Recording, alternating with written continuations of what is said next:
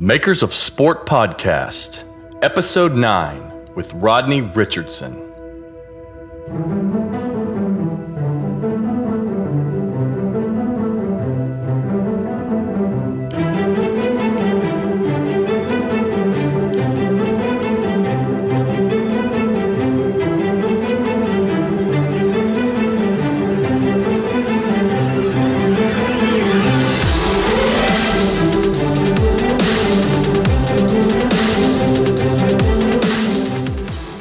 And welcome to episode 9 of the Makers of Sport podcast. I'm your host, Adam Martin, at T Adam Martin on Twitter. Today on the show, Rodney Richardson is joining us. Rodney is the founder and creative director of Rare Design, a Hattiesburg, Mississippi design firm specializing in branding and identity. Rare Design does work for multiple industries. However, their most notable work is their identity work in the sports industry. Rodney's firm has worked on brand identities for the Charlotte Hornets, Miami Heat, the Portland Timbers MLS team, the former New Orleans Pelicans, and more. They also created the Rip City sub brand of the Portland Timberwolves. Welcome to the show, Rodney. I appreciate you taking the time to do this. Hey, thank you, man. Appreciate it. So I, I touched a little bit on your on your your company and and your background a little bit, but can you go a little bit more in depth? Uh, you know, from your start through your Nike years all the way up until now? Mm. Yeah, yeah, sure. Um, yeah, well, I, I, grew up in, in South Mississippi and from this this area, and uh, went to school here at the University of Southern Mississippi, and and and started work as a student designer, like so many of us do, and had a had an opportunity to work with a small shop here in town that was doing some really fun, creative stuff, and kind of got my feet wet there, and and then had a, a, just an amazing opportunity come before me. I was only a couple of years out of school, uh, working at a little three person shop in Hattiesburg, Mississippi. But our department at our school that I, that I graduated from had a, a, really unique relationship. One of our professors was pretty good friends with Tim Hale at uh, Fossil, and Fossil had hired a couple of, of our designers, some some guys that I, that I had graduated with, and I was talking to one of those guys one day, and he said, "Man, you wouldn't believe this." He said, "Nike just hired like three of our people. You know, they're just just hiring a lot of folks. There's a lot going on up there." He said, "You ought to check into that. You know, that's that's that's right up your alley. That's the kind of stuff you like to do." And I'm thinking, "Oh my gosh, are you kidding? Of course, yeah, man, that'd be wonderful."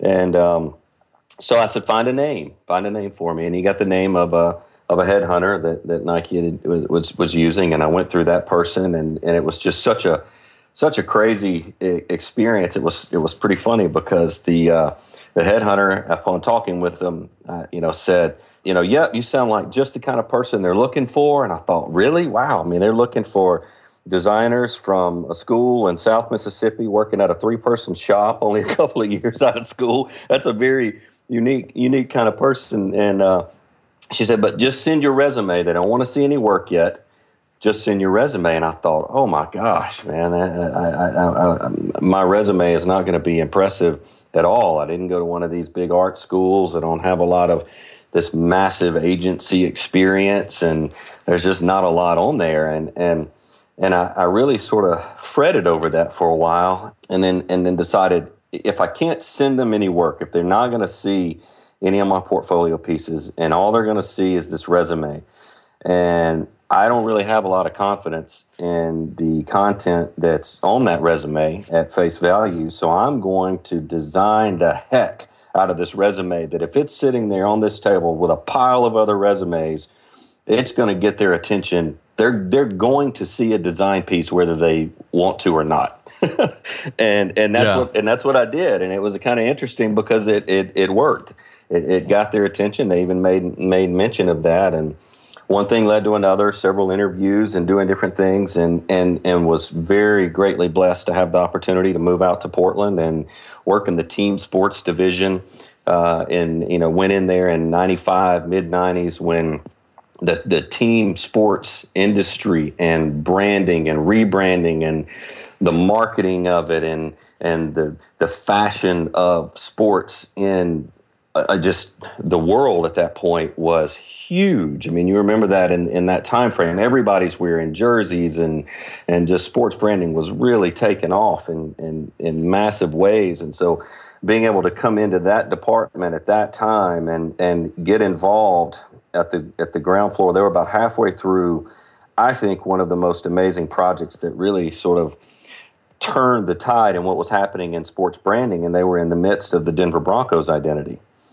And, and I tell people that's when I, I mean, you talk about going to school. I went to school on that project. Had had had to get to work under some guys. I mean, I was blessed to go pick up, you know, copies off the printer and and take them to them, and and just as an assistant designer, just just being a part of that conversation. I mean, just hearing the way they worked through things and watching this this team at, at Nike really sort of take this mindset that had grown that company into the branding giant that it is and really defining what branding is all about. And then going how do we take what we've learned where we found success and we apply this to a third party? How do we apply this to a team that has helped us that has asked us to come help them do what we do for us for them it was really one of the first times they had done that, really, and and it and and I think it changed what was happening in sports branding. You look at, at where things were up until that point, and it was all about this marketing of creating these cartoons, and it was all teeth and claws and animation and things that people thought were going to look good on a trash can that they could sell to a ten year old kid out of the team store. And Nike said, "Wait a minute! If there's one thing we know." It's it's the passion of sport and it's that kids don't want to buy just a cartoon. If they do they'll go get a cartoon. When they're in when they they want to emulate this athlete. They want to be a part of what this team is about. And we've got to respect the game and we've got to respect the athlete and we've got to respect the sport and and design against bringing those ideals to life. And uh, massive learning experience there. And then had had the opportunity in the in the years that I was out there uh, to to kind of help you know tote the water with that project, and then and then um, was spent most of my time in the NBA category. At that time, the league had three di- three different companies. Uh, the league was sort of carved up. Uh, Nike, we had ten teams. Uh, I believe it was Reebok had ten teams, and uh, Champion had nine teams and so we out you know we we were the product developers for our 10 teams and and my role was to kind of help manage the brand and and and do those things for our 10 teams in the NBA. So worked with the league, worked with the teams, developing product, developing how their brand was lived out through the product and the game day experience. Uh, really, really fun time. And then moved from there to the Nike branded category, just Nike basketball, uh, global basketball and worked in that that area for a while and just just a lot of fun, a lot of fun, great opportunity. Uh, but then my uh, we had our first daughter while we were out out there in Portland, and like a lot of kids from the South, when I left, I said, "Man, I am out of here. I am never coming back." Woo! We, we escaped, you know, and and we thought when we got out there that uh, when we started to have our family, my wife is from this area as well, that it was we'd start to have to plant some roots out there. You know what I mean? And yeah, and yeah. instead, when when we had our daughter, it it helped us realize where our roots were. And, and it caused me to reflect on something one of my professors told me one time and told our, told our whole class. And he said, Look, he said, find where you want to live your life and don't just chase a job don't just chase this this ideal that's out there find where you want to live your life and go there and move there because that's that's what's important. You will find a job if you're creative and you're a good designer and, and you you know you, you, your craftsmanship is is honed. I mean, you will you will succeed. But if you're living somewhere that's not where you're supposed to live your life, you will be miserable. So we talked about that, yeah. and, and uh, I asked my wife. I said, you know, we, we wanted to be back closer to home. We both come from very large families that we're close with, and and I opened up a map one day and I, I remembered that. And I said, okay, you know, we, we, where do you want to go? Where do you want to be? And, and, and, and she said, I want to go back to, to Hattiesburg. And I said, um, maybe you didn't understand me. I said, in, anywhere, anywhere in the Southeast, where do, you, where do you want to go? You know, where do you want to be? And she said, no, I, I want to go back to Hattiesburg. That's where our family is. That's where, you know, our, we have so many friends there. And, and that's where, we really believed we needed to be. So I said, well, great. let's do it. And uh, and I said, I'll, I, you know, always felt like I would start a business. It's a little earlier than I thought, but we'll do it. And if it works, great. Uh, if it doesn't, you know, I'll go get a job. And so far, we've been very blessed. That was in '99. Moved back and started Rare in 1999, and uh, we've been blessed that uh, the door's still open and we get to do a lot of fun stuff. That's awesome, man. So you you left Nike and you did not know, like I guess in your head you were like, I'm starting a business. Like I, did you always have the entrepreneurial spirit? Dude, I was scared to death. Yeah, I've always had a, a, an entrepreneurial spirit, and my wife says it's not an entrepreneurial spirit; it's a rebellious spirit that doesn't like to take uh, orders from anybody else. So, um, yeah, I can, I can, I can identify with that. uh, I, look, when when my dad moved up there, um, I mean, my dad came up there and helped us pack up, and and we were driving back from Portland, he and I were, were hauling everything we owned back across the country to Mississippi. And I was moving in with my father in law, with my, my brand new baby girl, my wife, moving in with my father in law to start my own business, leaving, I think, one of the best com- companies in the world to work for, yeah. especially as a designer, as a creative. I don't know that you can find, I mean, I mean, may, there may be one or two or three other companies that value design and creativity and innovation as much as Nike, but I, you, you'd be hard pressed to make me believe that they valued it more. And so I'm leaving right, that. especially in the sports world. I mean, you oh might have gosh. like an Apple or a Google or something, but Nike, I mean, no question is absolutely. Some of the other companies are are definitely on on the up and coming, though. I mean, uh, Under Armour seems to be um, doing pretty well with with uh, people have seen the success that these companies have, have had, right? That's yep. that seems to be my opinion of it. it. it. all gets down to the heart and soul of it, which gets to I mean that's that gets to our our philosophy in everything we do. We we drill down to the heart and soul, and one of the things that they uh, constantly, constantly, constantly worked to ingrain in us uh, as the creatives at Nike was everything we were doing was about the passion of sport. Everything got down to that simple thing the passion of sport. How do we help athletes? How do we develop products? How do we communicate brands? How do we do whatever it is that we're endeavoring to do? How do we do it in such a way that allows people to live out that passion in, in, in, in the fullest way possible? It was it really is that simple. But in being that simple, it's very hard. You know, getting to it, simple design, simple execution, getting down to that simple thing is very difficult. It's so much easier to keep things at a very convoluted, complicated space. And, um, but when you get down to that heart and soul and that drives everything you do, that you have to filter everything through that. You have to, to test and, and measure everything you do. Does this help us live this out in, in the fullest way possible? And I don't, and now I don't even, I can't design. If we don't know that, if we don't know what that is for a client, for a team, for whoever it is we're working for, if we don't know that, I almost can't design anymore. I have to know that. I have to know what it is we're bringing to life because if not, it, it's you, you're just going to get into subjective opinions. You're going to get into uh, a, a, discourse about aesthetics, which has its place in in the conversation, but that's not by far the only conversation. You know, the intention of the piece, the yeah. heart and soul that's behind it, what it is that it's supposed to be living out. That's what's most important.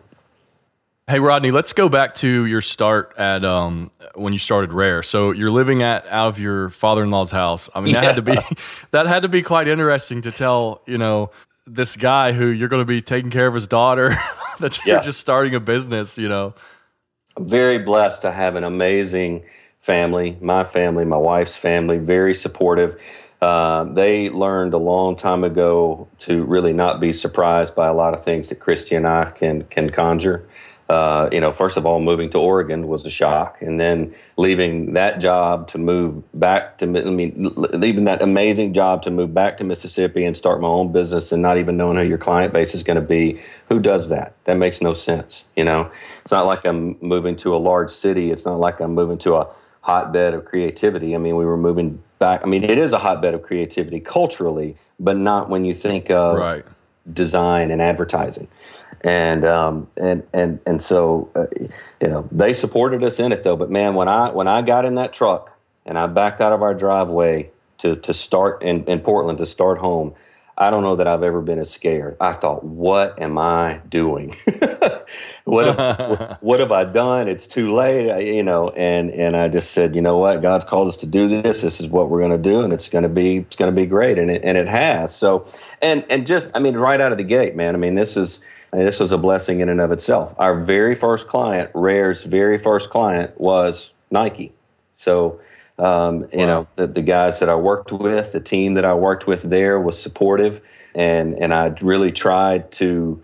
Uh, I mean, I, I, deep respect and admiration and friendship with so many of those folks. It wasn't just uh, about work or a job or anything like that, and and you know, so that relationship uh, was able to to carry over into that space and into Rare, and uh, so yeah, working out of uh, the front bedroom, living there, living with my father in law. Started rare there, so I, the office was in the front bedroom.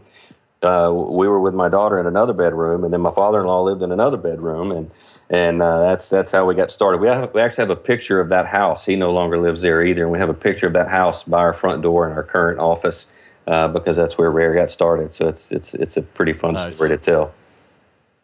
So did um did you have it in your head that you wanted to continue doing work in sports, or was it it just was a serendipitous thing that happened because of the Nike experience? Oh no, I knew I wanted to keep. I mean, I knew I wanted to stay in the sports arena. There, I mean, holy cow, man! There, there's there's no other arena, no other marketplace that is as crazy, that is as wild, that is as passionate, and just energetic as working in the sports arena, you know, and, and working for these teams, whether it's colleges, whether it's a professional team, semi pro team, minor league team, even high schools, man. I mean, just anything when you start bringing the athletic side of things into it. You don't, uh, we, we do work across a lot of different industries. I mean, there's healthcare and manufacturing and retail and service industry and, of course, athletics. And there, you, you hopefully, in, in any of those things, we will encounter very passionate people. Uh, people passionate about what they're doing and why they're doing it and how we can help them bring that to life in, in real and meaningful ways. But usually, in a lot of those other areas, that is going to be a very small handful of people that have that passion.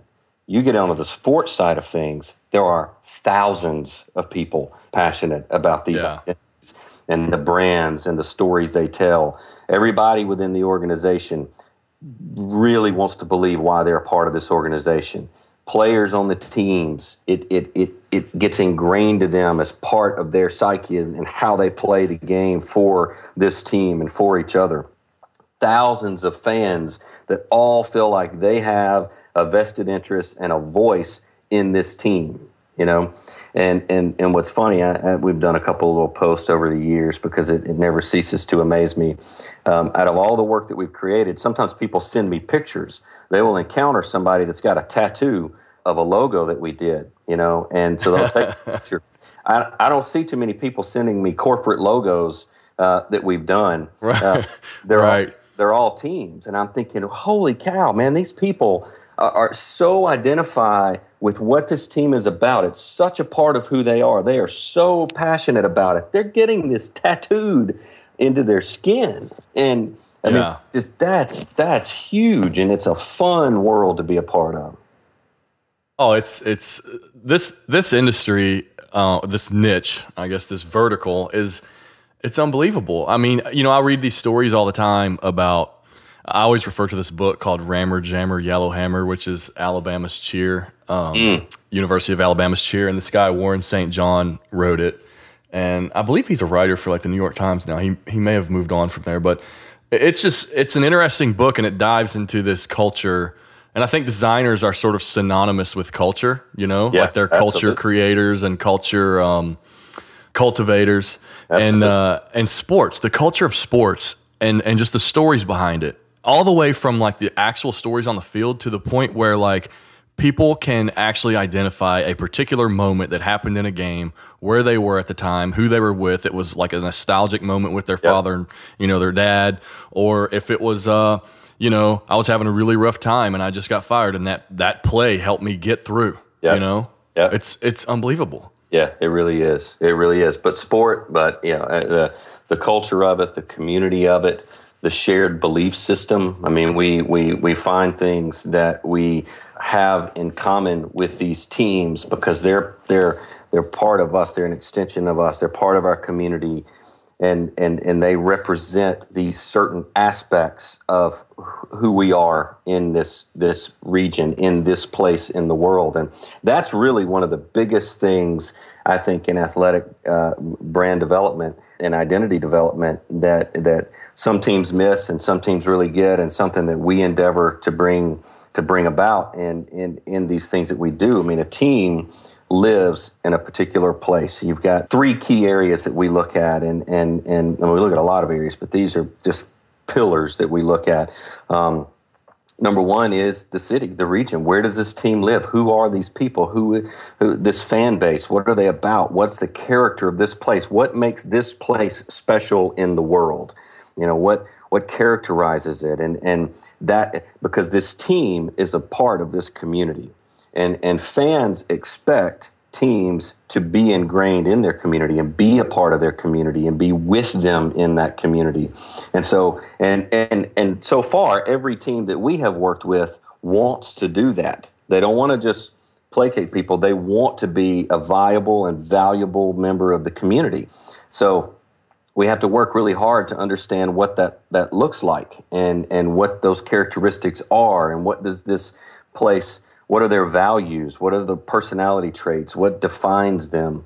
Um, and, and so we look at that. We look at the city and the region and what makes this place special. We look at the team itself the organization. What's the heritage of it? What has it stood for through the years?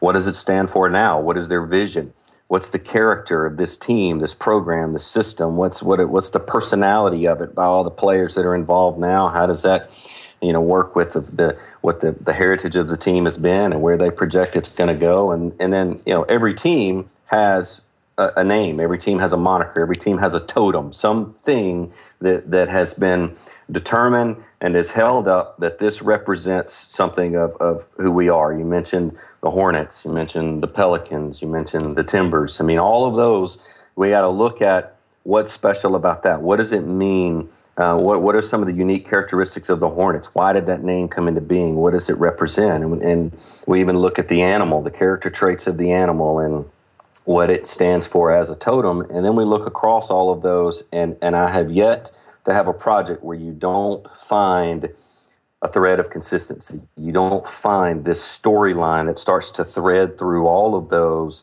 and and and that's that's your sweet spot. That's when you go, wow, this is this is where all of these things connect and come together to tell a story of, of who this team is and what they're about and what that means to these people and then how that's going to help us as we move into the create phase of the work that's the story that we're bringing to life.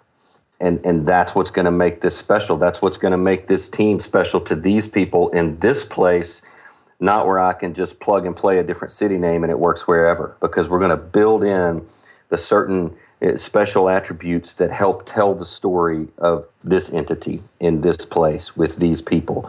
Because that's what brands are. I tell this people brands are about stories.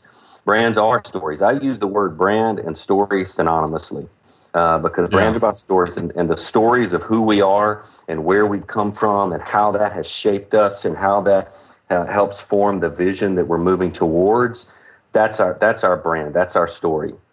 Then once we know that, now we get to create the face that represents that and gets to tell that story and gets to help grow that story and gets to help bring it to life um, in, in, in hopefully you know powerful ways. So have you have you found that doing so much sports related work because I know that you do a lot of work in other industries, but it seems like in my own personal experience, it's very easy to get pigeonholed as like, oh, you know, sports sports work, it, and it's such its own animal, you know, with its mm. visual look and style, and it's very visual in your face. You know, have you found that it's hard to kind of get out of of being known as a sports guy, and even in like the mainstream design world. I mean, we see like I don't know the Landors of the world, or like the kind of world renowned mainstream design firms, like and the design publications. You rarely see a whole lot about sports in those publications. It's almost looked down upon, right? It's that's what it feels like, at least. I think so, and I and I think uh, it, I think sometimes because there have been seasons in sports identity development that people maybe uh, just chased trends, tried to chase design trends instead of yeah. bringing to life what those meaningful stories are and should be. M- maybe because the, the sports world is, it's a very crowded marketplace in terms of colors and styles and certain executions and things that people expect to be a part of uh, an athletic identity. You know, baseball, uh, you, you, say that, you talk about baseball identity. Uh, it, there are certain things from scripts and different, you know, just styles of design that people expect. And same thing with basketball and same thing with football. And and maybe some folks say, well, you're just you're just drawing these cartoon characters and bringing them to life. And and if in a you know there have been seasons where that that happened, and kind of shame on us as as designers and brand developers that, during those times. But I think you can also look back at some of the most long-standing brands, and and and maybe you look at you look at the Celtics, you look at the Lakers, you look at these things where you've got multiple generations of people in that market that look at that uniform, that look at those marks that have stood the test of time, and and it has deep meaning to them. You know, you've got grandparents and parents and kids that that all have a shared bond through that, and maybe the design community doesn't you know respect some of the craftsmanship of that, but you can't look at that from being a meaningful brand and not appreciate what that does. Yeah, I agree. And you know, actually, Todd Radom and I a couple episodes back talked about just the Yankees. I mean, from a from a global perspective, you know, it's almost like it it seems like that the Yankees are are you know as big as like Coca Cola, right? Yeah. I mean, and some of these sports fan sports the most successful sports brands that get on that level tend to have that sort of timeless look and not necessarily the very in the moment um, yep. thing that you'll see everybody doing. And that's you know I think sometimes that's when when you've got designers maybe trying to make their mark in an industry and and there's a lot of uh, just design cannibalism and this redundancy that is created with people that do just chase a trend or a style. I mean, look, we're we're all going to be impacted. One of our one of the things that we try to do is to create an identity. When we get to the to that point in a process, we we we really want to create an identity that we hope is timeless and or as timeless as we can possibly allow it to be. Something that can outlive trends something that can allow the story of the team the life of the team and the organization to grow and to continue to give it meaning as it grows that we're not so locked into uh, the trends of the moment that in five years from now we look at this mark and go oh my gosh what were we thinking? You know and it's just completely right. it's just obsolete um, and and you can tell the shallowness of what went into it. It was all about the aesthetic. So we, but we, but we all are also going to be influenced. Uh, we we have a shared worldview of the time and space we live in, what we see around mm-hmm. us every day, and and what we're influenced by. So uh, there's no matter how hard you try, that influence is still going to be there. But that's where we look at it and, and try to understand that story. Our, our process, the way we go through things, there are four key phases that we go through, and it's to understand, to think, to create, and to manage. And those for everybody thinks when they first come to us, they all they're thinking about is the create phase. They're thinking we're going to draw something for them, we're going to design some mark that's going to tell them this story. And it's it's amazing how many people know my background and they come in and they go, "I want you to design me a Nike swoosh." And yeah. seriously, okay. And I said, well, that's easy. And I'll walk over to the whiteboard and I'll draw some little something. Uh, it could be a swirl, it could be whatever. I'm like, all right, there you go. You know, um, where do you want me to send the invoice? And they're like, well, what is that? I'm like, well, what's a Nike swoosh? I mean, what is that? what is that thing? It's it's a it's this rounded checkmark looking thing. And you, do you know the story behind it? What you want is not that mark. You want everything that's behind it. You want everything that you feel and that you believe and that you know and that you've experienced. You want all this stuff that they have built over decades that give that icon massive meaning whenever you see it. I can't create that for you. I can help you discover what that is.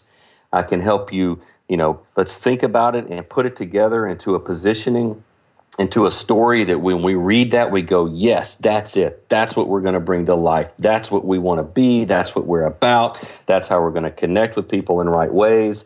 And, and, and once we get to that place, now we can create. Now we can create the mark. Now we can start to create the executions that are going to tell that story, that are going to build meaning into that mark as you use it consistently over time. And that's where the managed part comes in. So we got to ask all those questions on the front end, all that understand phase stuff. Who are you and what are you doing and why are you doing it and who cares and who doesn't care and do we want them to, do we not? Just taking all the pieces that we can find and putting them all on the table. Not really evaluating them yet, just learning. Learning everything that we can learn to try to get down to that heart, soul, value, character, personality, all those things that make you special. Then we can move to the think phase where we can strategize and start to understand which of these pieces tell the right story and and and and discover what that right story is in a way that people can can say concisely that they can look at and cast as a vision that that everybody at every level of their organization can hold up and say yes that's what we're about. That's what we want to be and I can do my part in helping us achieve that. Now we can create. Now and and styles and trends and you know we're not going to talk nearly as much about those things anymore because we we know what it is we're trying the story that we're telling. We're more worried about those components that help us do that rather than well, I like marks that are a circle. You know, that really doesn't matter. what matters is do marks right. that are in the shape of a circle help tell your story in the right way, and then you can manage that. You know, as, as you go ahead, and you know that's you know, as as a young designer, there was one type of project that I absolutely hated more than any other, and it was a logo project. I hated yeah. them. Oh my gosh, I hated them with a passion, man. Like just a logo by itself. Yeah. Like people, design this. Lo- yeah. Yeah. People come in and I want you to help me develop an identity. I need a logo for my company. I need a logo for my something, and and that's the most intimidating place to be. Sitting down across the desk from somebody, a blank piece of paper in front of me, and I'm going. I have no idea what to do. And I would ask absolutely all of the wrong questions. Well, what do you like? Yeah. What do you not like? Um, what what kind of style you know i mean like yeah what do you do? And then i'm thinking well you make this widget i guess i need to draw a widget. So what kind of style do you like so i can draw a widget that you like? And and it's just it was a subjective guessing game. I felt like i'm throwing darts at balloons until i got the one that like that hit you know that, that matched what they wanted. That's what my time at nike really uh, it just completely turned my thinking and, and turned it on to how to bring brands to life in the right way had the right stories to, to the right questions to ask to try to get to the right stories. Because when you can get back to something that you go, yeah, this is what we're bringing to life. This is who we are. This is what we're about. This is our personality. When you have these rich personality words that define this organization, you know whether it's supposed to be aggressive or reserved. Is it is it just overtly powerful or is the strength in in this stealth quality that it has and and as you determine those things now when you move into the creative process you've got a strong measure to measure your work against and that just completely completely changed this type of project from being one that I hated to one that's my favorite. I love helping people discover and put together in ways stories of, of, of who they are that they can communicate clearly. We create these marks that help them tell those stories and then get to see them live it out. You know, we created, uh, well, and for instance, you look at the uh, Pelicans identity, and you know, a lot of folks looked at that, and when they first heard the name, oh my gosh, what a what a crazy backlash! Uh, who names an NBA team the Pelicans. That's that's insane. There's nothing tough about that. There's nothing powerful about that. It's this goofy looking bird, and why are they doing that? And in fact, when we first got approached with it, and uh, you know, they told me that's where they were leaning with the name. My immediate, my first reaction was the same. Like, oh my gosh, a pelican?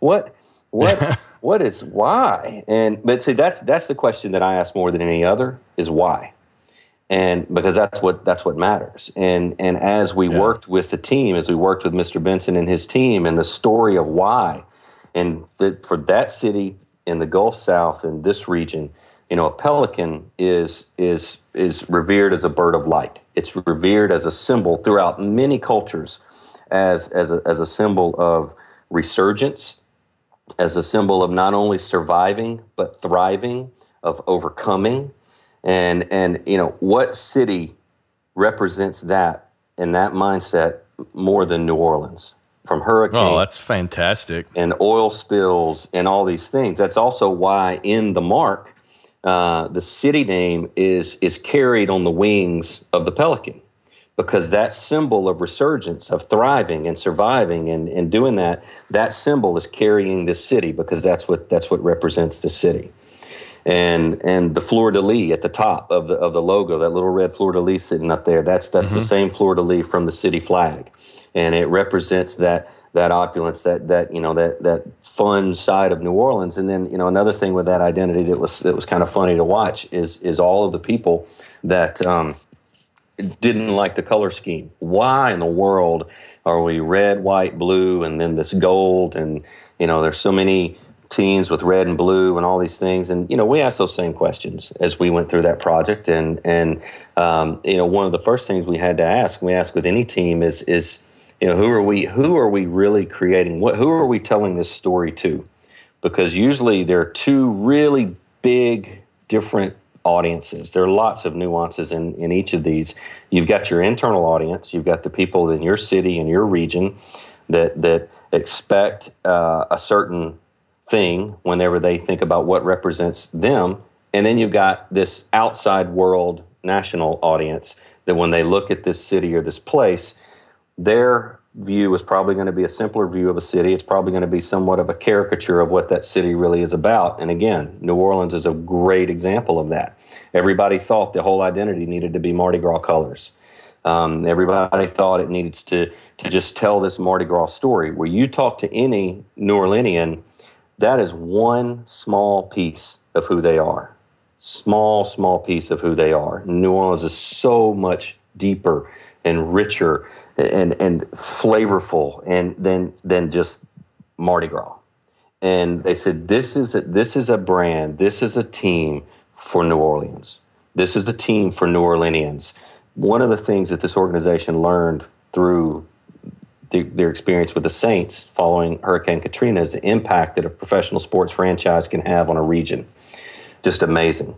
And so another reason for the Pelican was it, they wanted to be very involved in restoring the wetlands and the marshes in South Louisiana, restoring the habitat of the pelican. They lead out in massive efforts to that end. They have that kind of care and concern. They have that care and concern for their people and they wanted this identity to be for those people. So it needed to represent the New Orleans that New Orleanians see. There are going to be special times, there are going to be special uniform opportunities, there are going to be special opportunities to bring those other aspects to life, but the day to day in and out needed to be there for them. And like the color scheme, the color of the city of New Orleans is red, white, blue, and gold. They're red, white, and blue because New Orleans is, they said, we are the daughter of both France and the United States. That's both national colors, therefore it's going to be our color. The gold is to represent that, that specialness, that opulence that New Orleans has, that nice little unique flavor that it has that makes it this true gem in the world.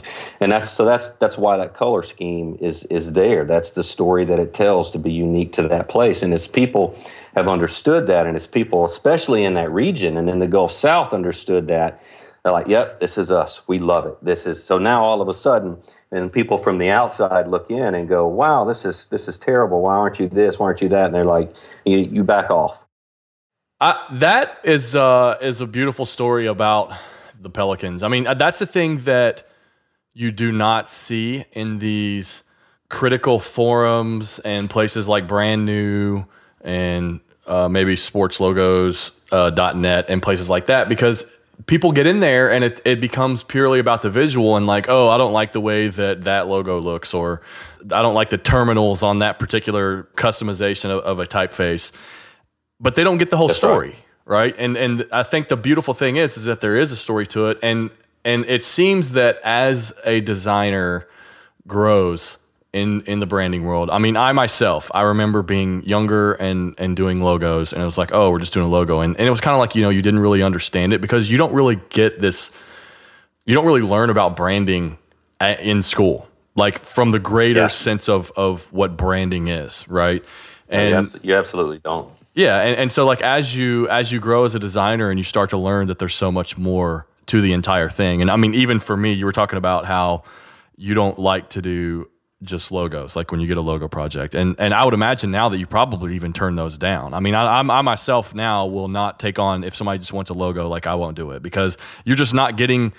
You're being set up for failure, and you're being set up for these subjective choices to be made, and not being able to help tell this story.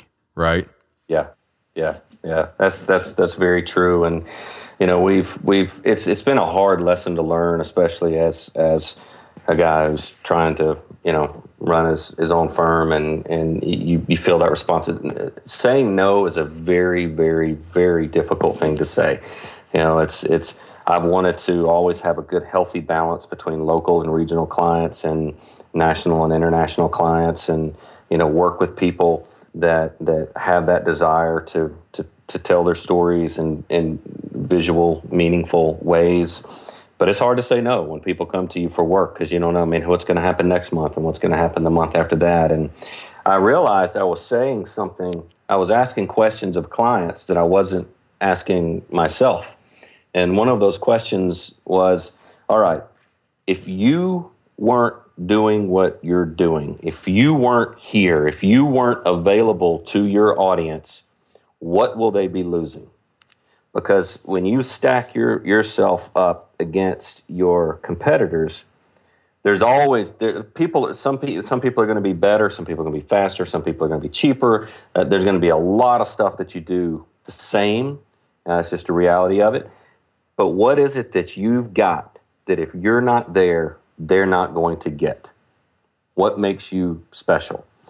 And finally, one day it clicked. It's like, what is that for us? You know what what makes us special? Because there are designers that design way better and they're and faster. And now, if people just want good enough, they can go out there online and find a logo way cheaper than trying to to work with us. So it's like, what what is it that that we have, and and then how do we find those people that want what we have?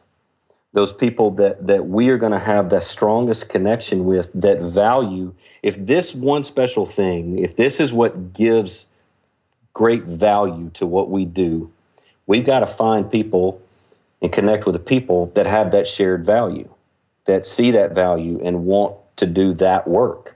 And that's that's really any organization trying to connect with their core audiences. It's it's a, it's finding a place of shared values. And if you don't know your own values or what gives you value, how are you going to how are you going to connect and communicate? You're just selling stuff, and we don't sell stuff, you know. And and so I had to to find that place and go.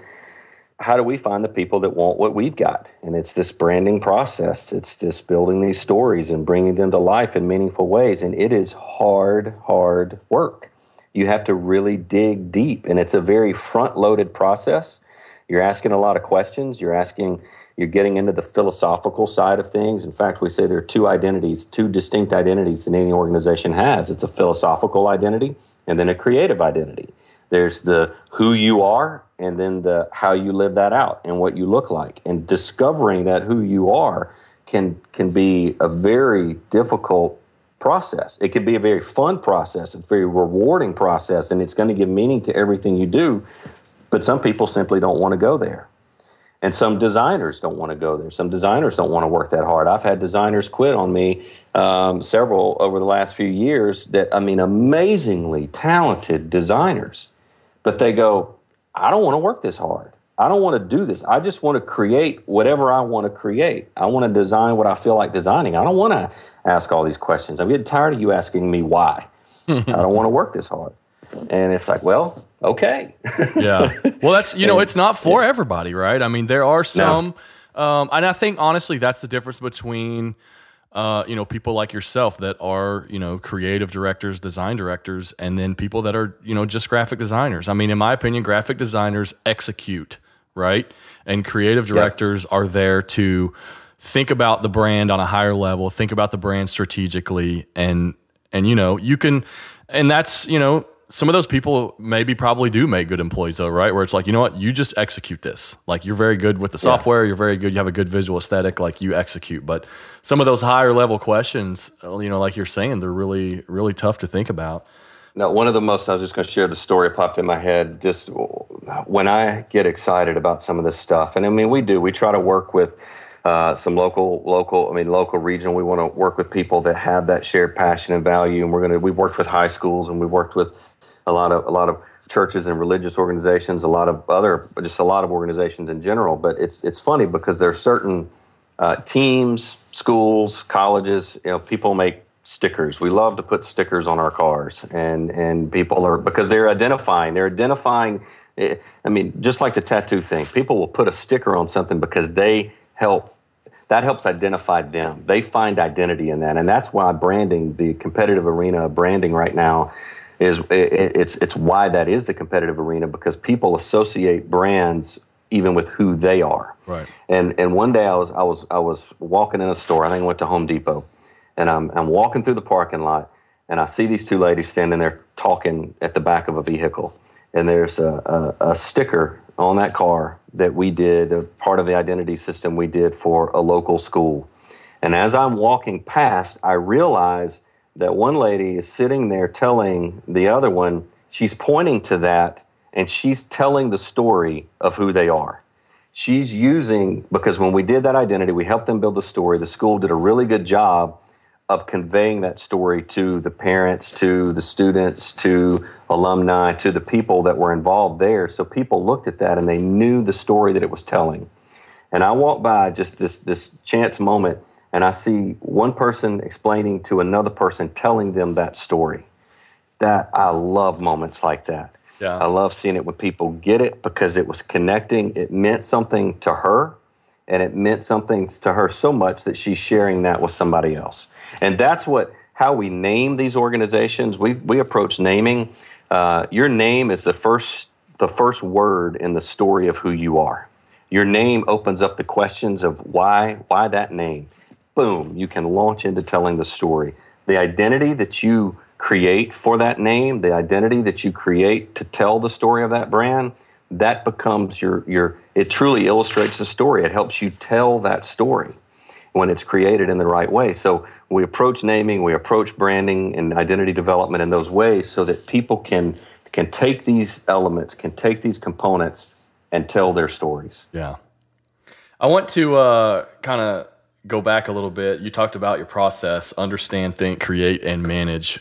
Aaron Masick on Twitter, uh, he's a designer for the San Antonio Spurs, asks specifically, what is your process for building team identity, research, sketches, and other factors that you consider? So you did touch on a little bit of that, but you know, in the in the sketching phase, are you showing clients sketches, or are you showing them more refined versions of of uh, designs?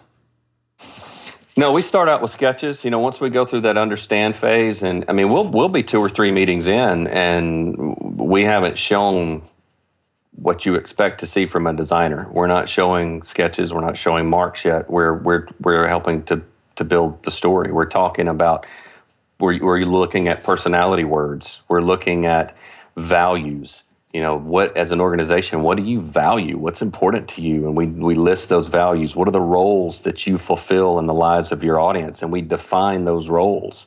Um, we you know list these higher goals for the project itself. When we get on the same page with all of that that then rolls into our positioning. We start to to really let that percolate for a while and that that works its way into a positioning statement that usually is a paragraph or two that like i said earlier when you read that or you see that, it it embodies such a, a, a, vibe that you go, yeah, that's it. Because that's what brand, we feel brands in our gut. We don't just learn them and, and we don't just interact with them. It's, it's, a, it's a gut reaction to how we connect with something.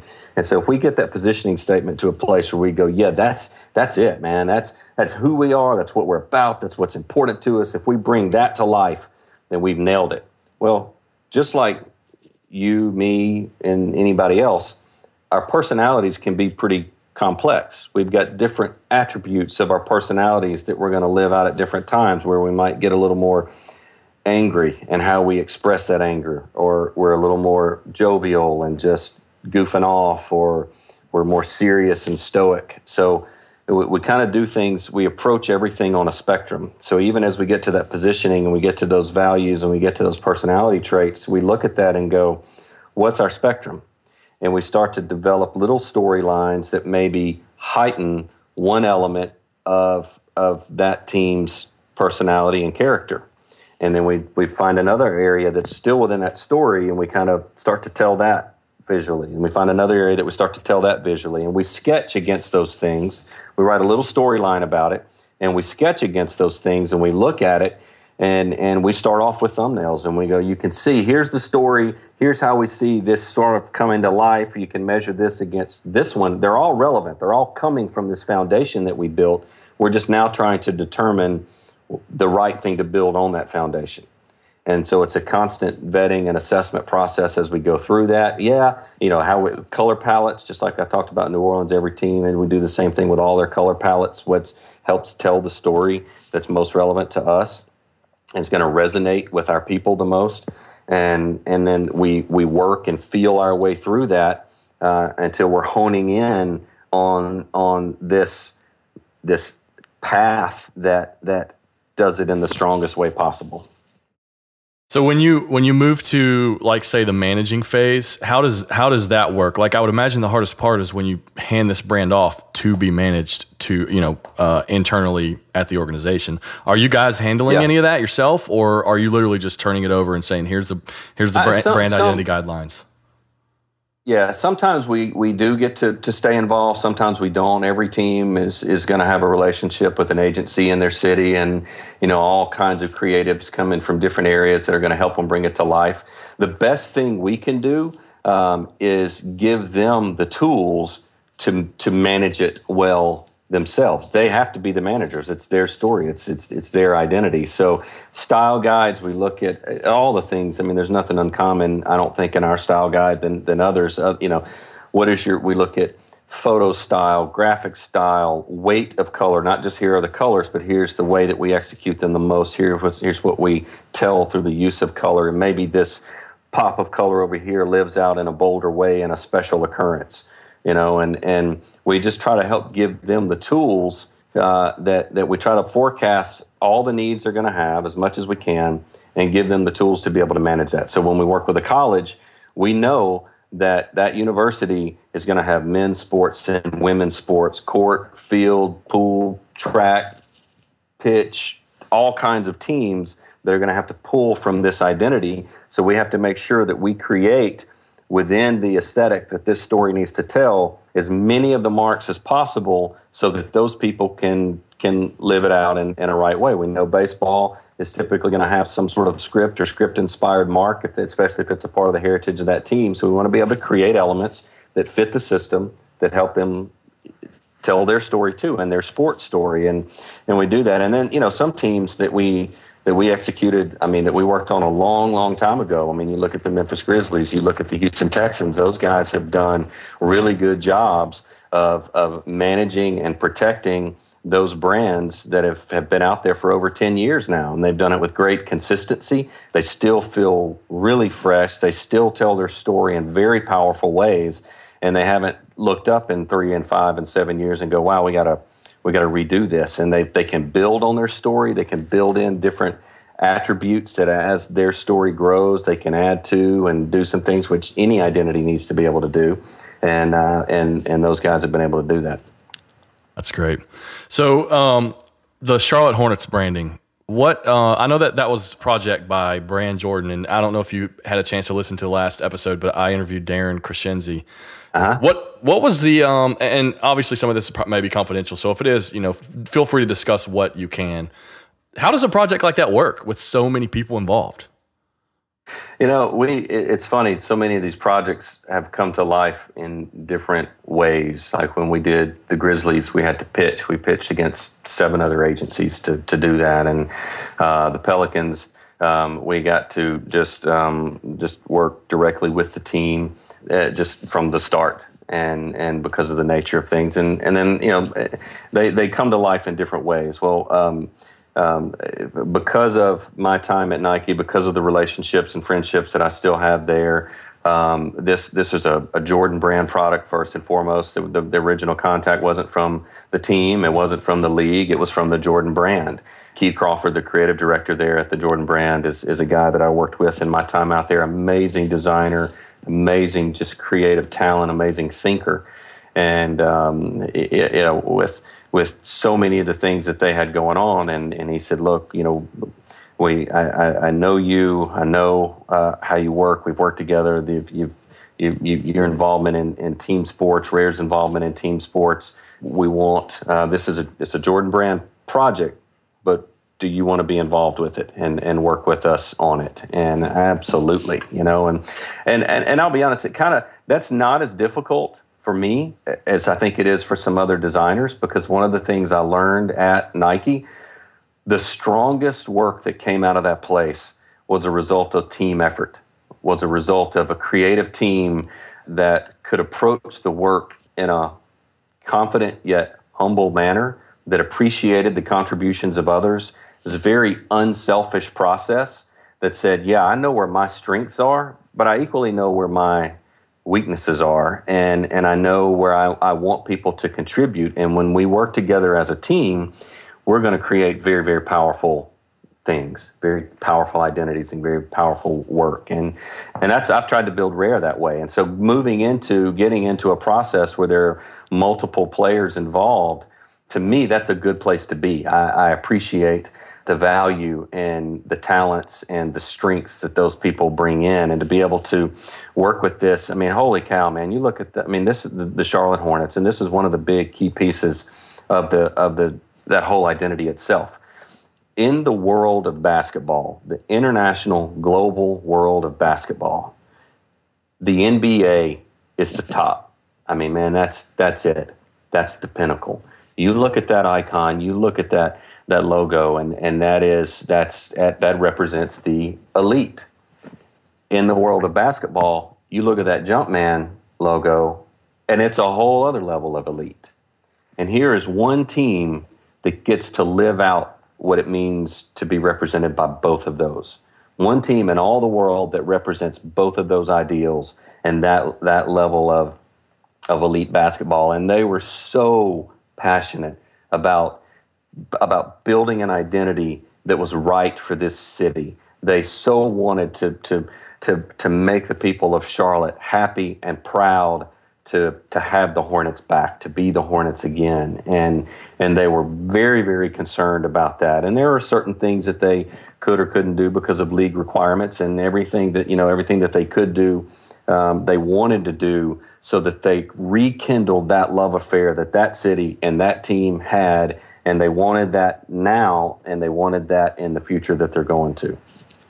I um i have to say that it's probably one of my it, it's absolutely my favorite team identity in the nba now. I mean it's uh, i just want to you know compliment you guys on it because i well, think everything from the from the mark itself it, it, it feels very sports like but it also is is very simple and doesn't have sort of that cliche look but but just the expansion of it the yeah. expansion into uniforms, the typefaces, the way that they took it to the court, and I'm I'm very those types of things excite me. Those how does this yeah. brand expand, right? Like you can take a logo and you can stamp it on everything, but these additional elements that were created, yeah, are are fantastic. And I think I'm actually really glad to see that starting to move into sports.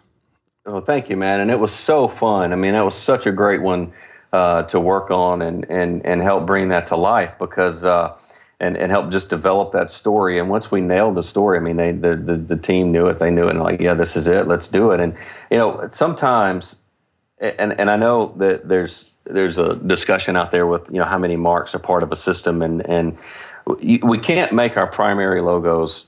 They can't do it all. They can't tell everything, and so we get to when you create a er, but all different parts of the story are relevant and need to be told in the right way in the right places.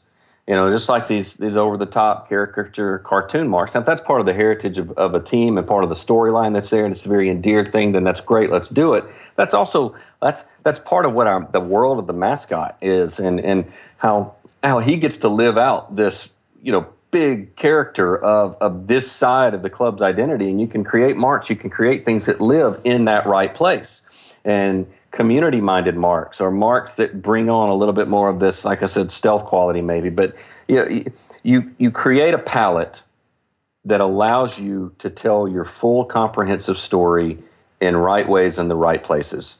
You don't overburden or over embellish anything so that it works to the detriment of that mark. You create the pieces, you create the visual language, the visual brand language that allows you to tell that story in right ways. One uh, one last question. Uh, I know you're a super busy guy. Do you have any advice for people that are trying to uh, designers? Obviously, this is a sports related podcast. We admire and view design that's outside of sports, but but since that being the case, do you have any advice for people that are trying to kind of break into this niche, or or even get to a higher level of of the sports related niche, doing work for maybe professional sports teams or some of these bigger branding projects? Mm, that's a good question. Um, and I know my answer, probably just like anybody else that answers this question, is going to come from from their own unique position of what they value. You know, and some people may want uh, when they're looking at designers, they just want talent, they just want creative execution, they just want an extension that is. They look at a person as a as a as a literally as a tool that they can wield to achieve their results. Um, what what I look for is people that think that as they're looking. Yes, I expect great craftsmanship. Yes, I expect smart design. I expect to be able to. I want to look at the work and tell that they are seeing the details and how important those things are. That that the hand that they use in in designing these marks, they're making very smart decisions. Um, and and but I also want to see rationale. I want to I want them to be able to talk about the reason why. If all I hear from someone, and you know, because I I mean, especially when a new identity comes out, we tend to go through a little season and we get a lot of emails of people wanting to to freelance and you know eh, one of the things that a lot of people do they talk about what that's going to do for them and that's kind of a dangerous place because we don't design for us. We design to tell these stories. We design for something outside of us. So that's when I see that, even that tinge of, of selfishness, if you will, that, that kind of becomes a little bit of a red flag for me because we try to design and work in a very unselfish environment and, and, um, and that, that can be a struggle. That's a pretty special place to be. But I think also respect what goes into these types of projects, all the voices that if you're going to talk about sports stuff, it can't just be about the design aesthetics and this is what I, I think and this is what I think is great. Because anybody, you've got league concerns, team concerns, ownership concerns, city concerns. There are lots and lots of voices that influence all of these marks.